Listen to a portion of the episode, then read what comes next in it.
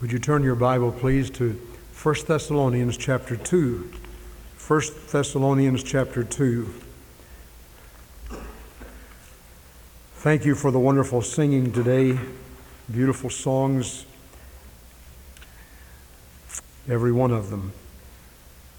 We appreciate these beautiful flowers also placed in memory and honor of Mr. L.O. Underwood, who was taken to be with the Lord this week, Wednesday night, and uh, his memorial service was yesterday here in the auditorium. Mr. and Ms. Underwood had been members of our church since 1958. Our hearts go out to the entire family.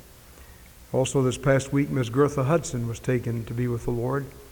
She had been a member of our church for many, many years, and we are grateful for all she meant to us while she was here. 1 Thessalonians chapter 2, two verses, verses 19 and 20. For what is our jo- hope or joy or crown of rejoicing? Are not even ye in the presence of our Lord Jesus Christ at his coming? For ye are our glory and our joy.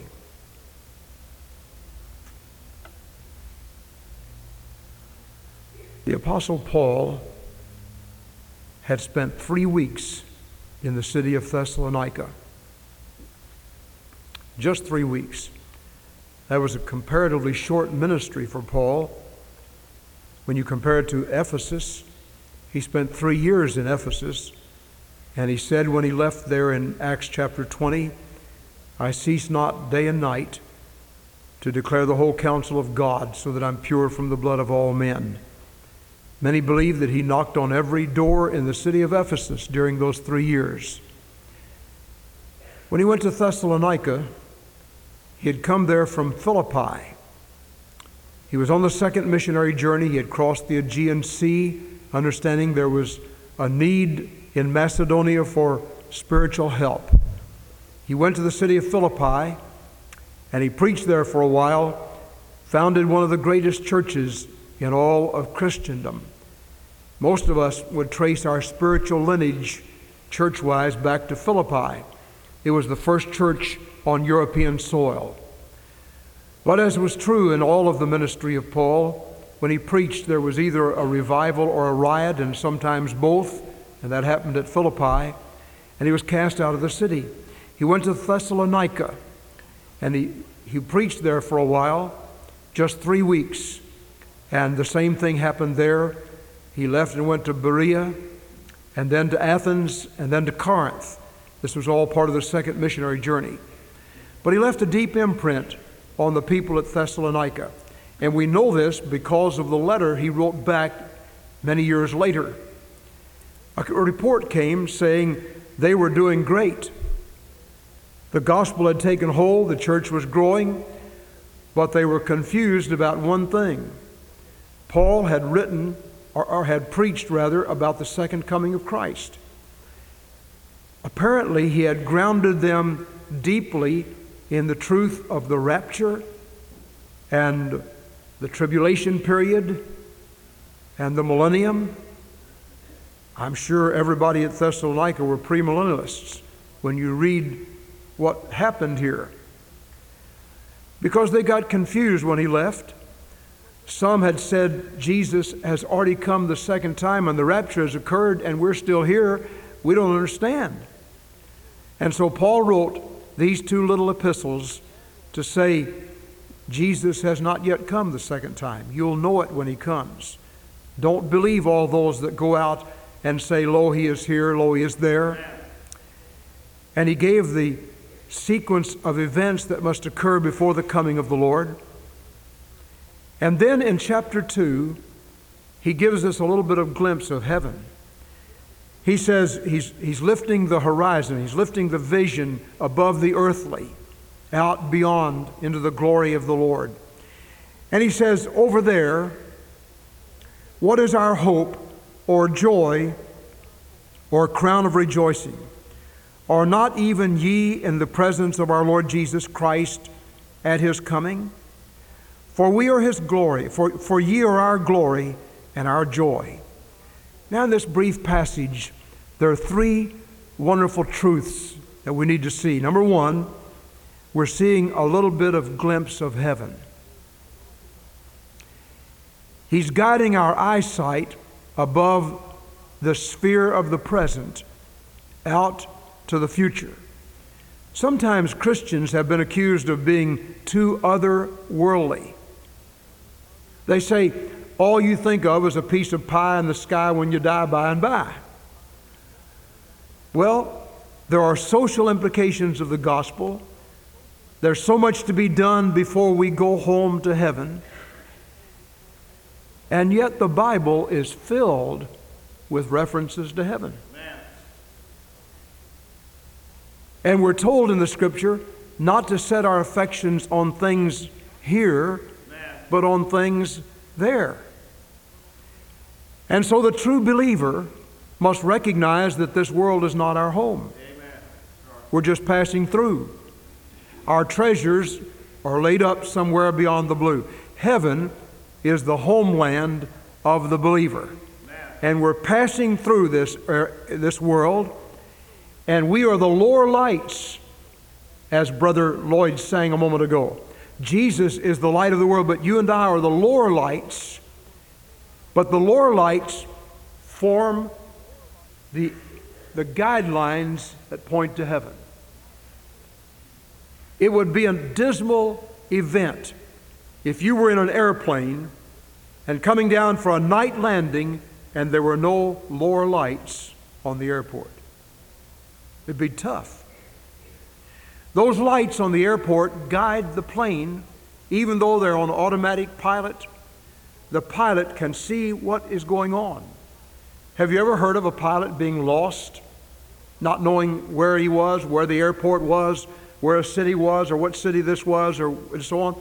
It's because there are no lower lights. And the Bible says that you and I are the lower lights and our purpose is to guide people safely to the land way that leads home. Now, Jesus is the light of the world. He is the main light, He is the chief light. You and I are lower lights or little lights. And as the song says, let the lower lights be burning. Send a gleam across the way. Some poor, forlorn, shipwrecked brother seeing may take hope. Well, we see a glimpse of heaven. And he says, What is our real joy? As wonderful as it is to fellowship here, this is just a foretaste of heaven. When we come to church Sunday after Sunday after Sunday, those who come regularly must come because they like it. You don't have to come to church. Now, you have to go to school in the week. If you don't go, the truant officer comes after you. You have to go to your work during uh, the week Monday, Tuesday, Wednesday, Thursday, Friday, sometimes Saturday. Lots of people on Sunday. They go to work because if they don't, the bear comes to their door and they have nothing to eat. They need money to eat on. We need money to pay our expenses. And so, mature, responsible people recognize the importance of having a job. And they may like their job or they may not like their job, but they go anyway because they need to. But when it comes to church, the reason people come to church, I'm sure there are sometimes people come because their parents make them. That's kind of sad. There's no joy inside your heart. Sometimes maybe people go to church for business purposes or other lesser motives. But I'd say that most reason people come to church is because they want to. They want to come. And they want to sing those songs of Zion. And they want to talk about the things eternal. And it's wonderful to just get a little bit of a breath of heaven between six days of a workaday world. This is sort of like heaven. That's the reason we sing a lot about heaven. I like the quartet song a while ago. This is just what heaven means to me. And when at last I see his face, that's what heaven means to me, to see Jesus. Now, Paul is talking about that. But he's talking about the people who are going to be there. He says, What is our hope or joy or crown of rejoicing when we get home? Are not even ye in the presence of the Lord? Amen. Not for one minute should anybody ever think that he didn't love Jesus. Paul gave his energy, his strength, the prowess of his intellect, everything he had, he laid at the foot of Christ. Amen. And for 30 or 35 years, he went across the then known Roman Empire telling about Jesus, sometimes flocked, sometimes put in jail, many times abused, sometimes shipwrecked, suffering all kinds of indignity for the name of Christ. And he said when he wrote to the Romans, I am not ashamed of the gospel of Christ, for it is the power of God unto salvation to everyone that believeth, to the Jew first and also to the Greek. And I am ready to preach the gospel to you that are at Rome also. I am ready. Paul loved Jesus.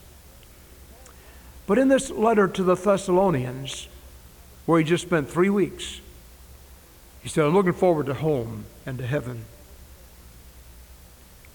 because you are our crown of rejoicing.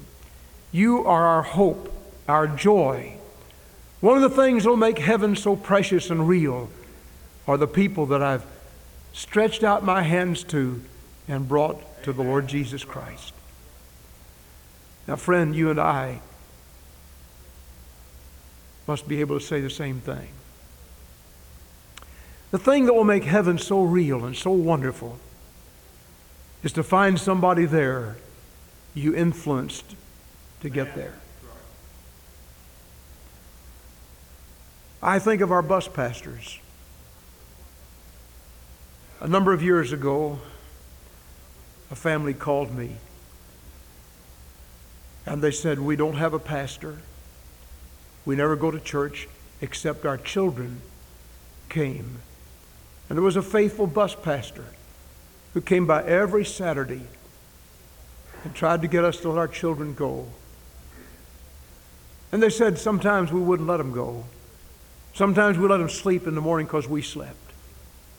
But there were times when they got up and went on the bus. She said, My little boy died the other day. He had been to your church and made a profession of faith. You baptized him against my will. But he said he's dead. Would you preach his funeral? You're the only church he ever attended. And I just thought, I had the honor of preaching the boy's funeral, but it was really the bus pastor. They went out there and knocked on those doors every Saturday to win him to the Lord. I tried to help the parents. The parents were distraught. They didn't know, they just knew almost superstitiously that it was something after death, but they were glad that their boy had some hope. Even though he came sometimes against their will and was baptized against their will. I did not know it at the time. We try to not baptize children whose parents don't give permission. But I'm glad we did that time. Amen. And the family was too. What is our joy? Listen, when that bus pastor gets up there and that little boy, no longer a little boy, Angel Martinez says everybody in heaven is going to be 33 years old. when that guy comes and, and says, I just want to hug your neck, thank you for telling me about Jesus. Man. Won't that be wonderful? That's what heaven means to me. That's what Paul was saying. What is our joy or crown of rejoicing? Are not even ye in the presence of the Lord? Now listen, Doesn't that, disturb, doesn't that stir your heart to want to do something to win somebody to Christ? Isn't there something inside that says, I want to get in on that? I'd like to be used by God to be a lower light that would point people to the great light, the Lamb of God, the Lord Jesus Christ, who died for our sins. Some people assume that everything's going to be just like it's going to be. There are some people who rest on the doctrine of predestination to the point they say, whatever's going to happen is going to happen no matter what happens. Well, beloved, I don't believe that. I believe in election. I believe in foreknowledge. I believe in predestination. But I believe that God has put upon every individual preacher, deacon, choir member, Sunday school teacher, every person who is saved the mandate to go into all the world and make disciples of all the nations, baptizing them in the name of the Father and of the Son and of the Holy Spirit, teaching them to observe all things whatsoever I've commanded you, and lo, I am with you always, even to the end of the age. That is contingent on every one of us. Not just a select few, but everybody that is saved. If you're not saved, then that is not a mandate for you. The first thing you need to do is get saved. Repent of sin, put your faith in Christ. But after you become a Christian, Jesus taught every one of his disciples the very next thing after following me in baptism is to go out and try to get somebody else and bring them in. Bring them in. Bring them in from the fields of sin and point them home to heaven. What is our joy, our crown of rejoicing? Are not even ye in the presence of our Lord? Think with me a moment about the value of one soul. The value of a soul can only be measured by what it cost God to redeem that soul. In Genesis, God created man in his own image. In the image of God created he him, male and female created he them. In Genesis chapter 3, man and woman fell into sin. God said, Don't do it. They said, I'm going to do it anyway. And they did it. And that's exactly what sin is. God says, Don't do it. I say, I want to do what I want to do. Don't tell me what to do, and I go on and do it. And God says, That's sin. You don't have to teach anybody to sin, it's bound up in the Adamic nature. And when we come to the age of accountability and cho- instead of choosing right, we choose wrong. You say to a little child, Don't touch that hot stove. He goes over and touches it. He has to experiment for himself. You say to people, There's danger in this sin, and they go on and try it anyway. There's something about our fallen nature that does that. And Jesus came and died on a cross. God's only remedy for sin, the blood of Jesus Christ, God's Son, that cleanses us from sin. And He came to die on a cross for our sins that we might be saved. And when we trust Him, He forgives us. Amen. Think with me for a moment about Calvary.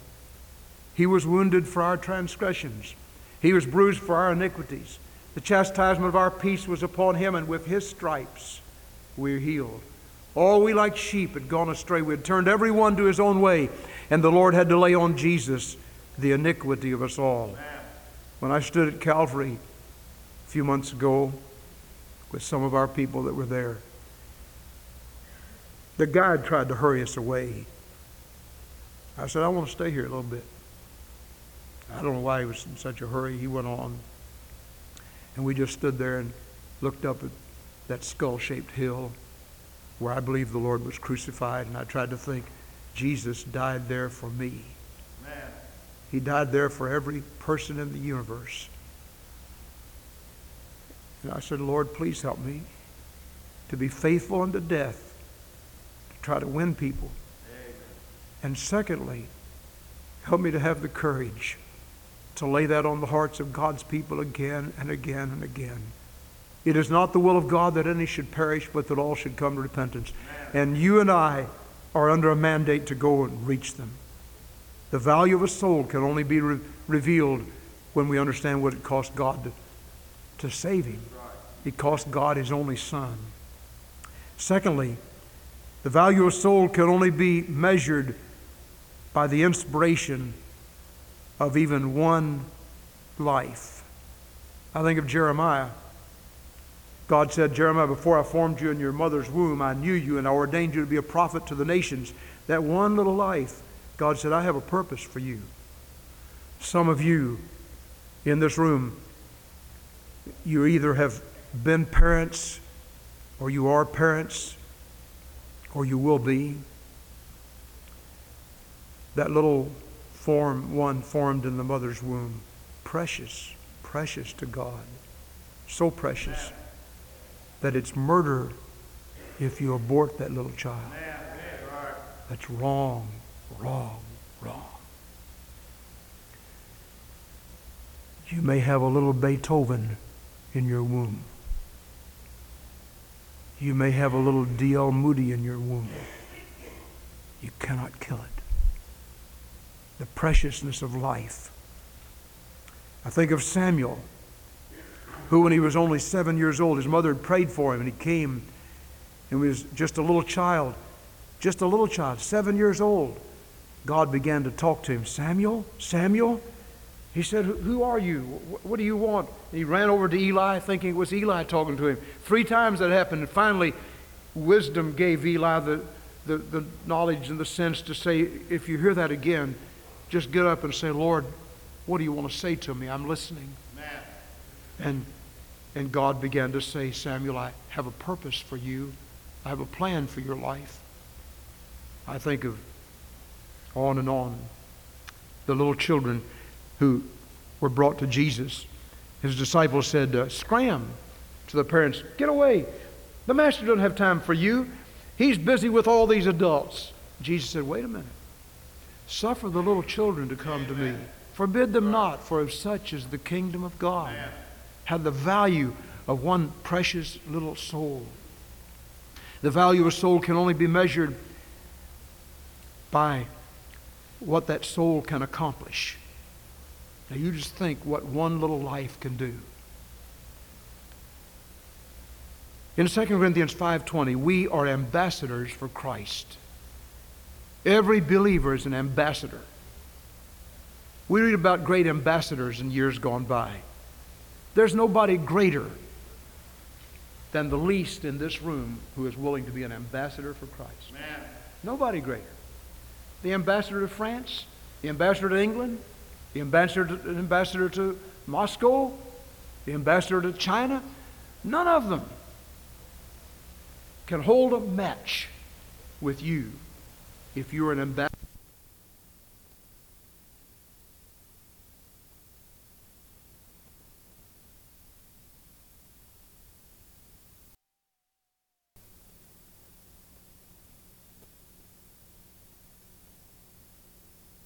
Because you represent the person of a king at the court of another.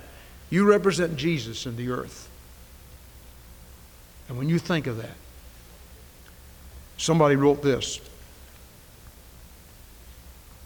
A Sunday school teacher, Mr. Kimball, in 1858 led a Boston shoe clerk to give his life to Christ. The clerk Dwight L. Moody became an evangelist and in England in 1879 awakened evangelistic zeal in the heart of Frederick B. Meyer, pastor of a small church. F.B. Meyer, preaching on an American college campus, brought to Christ a student named J. Wilbur Chapman. Chapman, engaged in YMCA work, employed a former baseball player named Billy Sunday to do evangelistic work. Sunday held a revival in Charlotte, North Carolina. A group of local men were so enthusiastic afterward they planned another evangelistic campaign, bringing Mordecai Ham to town to preach. In the revival, a young man named William Graham heard the gospel and yielded his life to Christ. Billy Graham. And so the story goes on. You win somebody, and you may win a special somebody. And they'll go out to touch the world for Christ. Years ago, a family moved to our city, and some of our young people were over in a field over on the other side of town playing ball. Dwight Treadway was among them. Dwight saw this young guy, about 16 or 17 years old. He was smoking a cigarette, had a beer, and invited him to church. That guy came. His life got turned around. That young man was Bill Ricketts, who later married Darla Stone. And together, for years and years and years, they built the great Prince Avenue Baptist Church in Athens. Amen. Dwight Treadway touched his life. Amen. You cannot tell what you're going to bring to the Lord when you bring somebody to Christ or to His church and invite them to go on with God. I don't have time to go on, but let the lower lights be burning. What is our joy or crown of rejoicing? Are not even ye in the presence of the Lord at his coming? When we get home and we see loved ones and we see precious kinfolks and we worship Jesus for a millennium, and then God allows us to see some of the people we've influenced toward heaven. Won't that be wonderful? What a day it will be when my Jesus I shall see. Now, if you're here today and you do not know Christ as your Savior, why not turn to Him, receive Him, invite Him into your heart? If you are saved, would you say, Lord, use me?